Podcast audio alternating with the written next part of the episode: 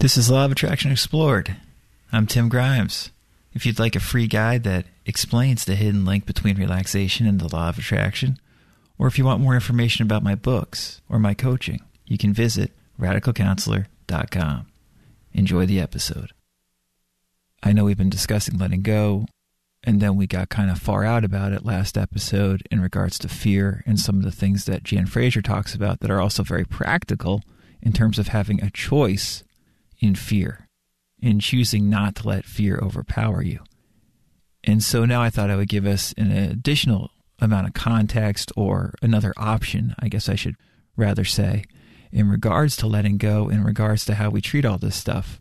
You know, I've recently mentioned the law of reversed effort in regards to Coué, and I've mentioned the law of reversed effort a few times, and I thought we could just go over it a little bit more in regards to how Coué explains it if this is the first episode of this podcast that you've ever listened to, you probably want to start at another episode because I'm going to just dive kind of right into some of the main concepts.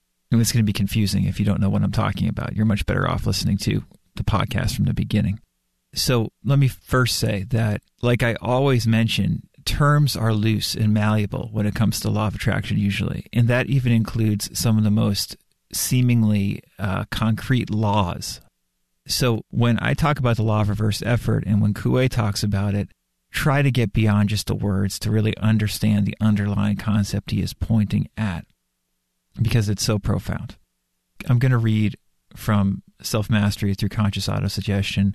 Not too long ago, gave a quote from this book, which was If others are happy or unhappy, it is because they imagined themselves to be happy or unhappy it is possible for two people in exactly similar circumstances and conditions to become the one perfectly happy and the other absolutely miserable. I thought I would expand upon that and also expand upon our recent discussion about how unconscious is synonymous with imagination. They mean the same thing, most of the time at least, according to Coué and the way I look at it as well. Soon after that quote that I just read from Coué, he writes, but if the unconscious is the source of many of our ills and ailments, it can also bring about the cure of our mental or physical afflictions. Or, in other words, if our imagination is the source of many of our ills and ailments, it can also bring about the cure of our mental or physical afflictions. Coué goes on to write It can not only repair the evil it has done, but also cure real maladies, so great is its action on our organism. Isolate yourself in a room Sit down in an easy chair, close your eyes to avoid all distraction, and think exclusively for a few moments such and such a thing is going to disappear, or such and such a thing is going to happen. If you have really autosuggested, that is, if your unconscious has absorbed the idea which you have suggested, then you will be astonished to see happen the very thing your mind dwelt upon. Or another way to word it, if your imagination has absorbed the idea which you have suggested, then you will be astonished to see happen the very thing your mind dwelt upon. Obviously, this is fascinating. And, you know, when people say that Neville is unique in saying this, they just are not aware of the history of the law of attraction or of Coué, because this is exactly what Neville is talking about, as well as so many other law of attraction teachers. Coué goes on to write it is to be noted that it is the property of ideas autosuggested to exist within us unrecognized. We only know of their existence by the effects they produce. In other words, we don't know what is going to happen through our autosuggestion except through the results we get. So then Coué brings up this, this really key point. He says, above all, this is an essential point. The will must not be brought into play in practicing autosuggestion. Because if it is not in accord with the imagination, if one thinks, I will such and such a thing to happen, and the imagination says you are willing it, but it is not going to be, you will not only not obtain what you want, but moreover, exactly the opposite may happen. So, this is the law of reversed effort. When you are trying to use willpower or mental effort, but your imagination or unconscious slash subconscious is not in accord with what you want, your imagination is going to take over.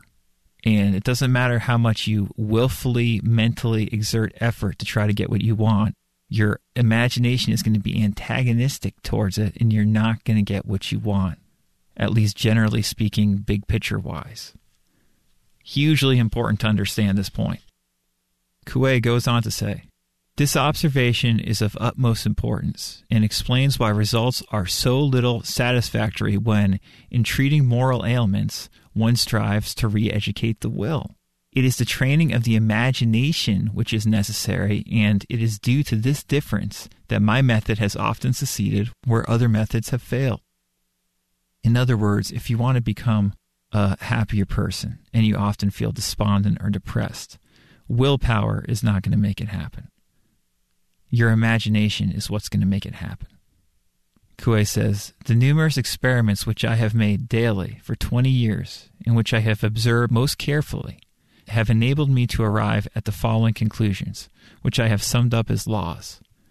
Number one, when the will and the imagination are opposed to each other, it is always the imagination which wins, without any exception whatever.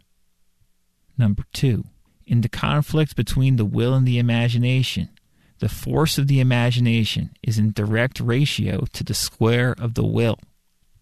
Number three, when the will and the imagination are in accord, one does not add to the other, but one is multiplied by the other. Number four, the imagination can be directed. And then he notes the expressions in direct ratio to the square of the will and is multiplied are not rigorously exact. They are used simply as an illustration intended to make my meaning clearer. In other words, he's not talking about a mathematical law here. He's just using those terms to make clear what he's saying about how the imagination either exponentially adds to what we want or makes it so that it's not going to happen.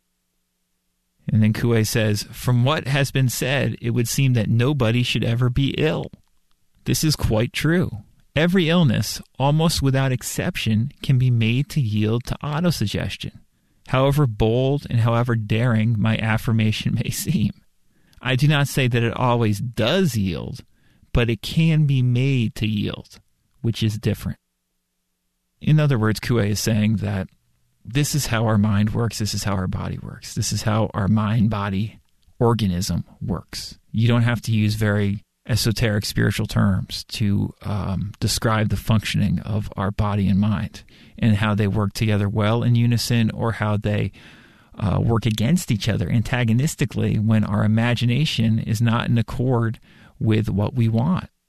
And, he, and is saying theoretically that almost all of our ailments can be, you know, either healed or at least fixed to some large degree by having our imagination and willpower in accord with each other and in accord with what we want, which is health. Obviously, we all want to be healthy. Nobody wants to be unhealthy on a conscious level, right? And so, if we can get our imagination to work with our willpower to make that happen, we're going to be in good shape, generally speaking. And again, what's wonderful about Coué and all of these law of attraction teachers pretty much is that they're not saying you have to believe all this, but if you test this out and practice with it, you'll see the points that the teacher is making. And then you'll be able to decide what is true for you. And Coué, you know, experimented with so many people and helped so many people using these principles over so many decades that he really has a firm conviction in what he's saying. And it's very easy to believe Coué compared to a lot of the other teachers you're going to hear or read who sometimes seem less believable in what they're saying and also just seem more vague in what they're talking about. You know, Coué is not vague at all. He's using these terms will and imagination. I guess you could use different terms, um, but I think the point he's making is pretty pretty obvious. And that's why Coué, in my opinion, is the best at just explaining these principles. So I thought I would put that in our discussion here just you know kind of add it to what we were talking about in regards to letting go and also in regards to choosing not to let fear overrun us. And a way to do that is not to assert our willpower over the fear but instead to let the feelings of fear be there and to move through them float through them as we were talking about. And then gradually get our imagination more and more in accord with what we do want and not letting these passing momentary feelings of fear overwhelm us any longer. Again, if this is the first episode you've ever listened to, you're probably wondering what the hell I'm talking about. But go back, listen to uh, the previous few episodes or just all the episodes of this show, and I think it will make a lot more sense because we're always talking about the same points pretty much. We're just repeating them and going at them from different angles so we can further deepen our understanding of these helpful, practical, spiritual principles. I hope all this information was helpful. Thanks.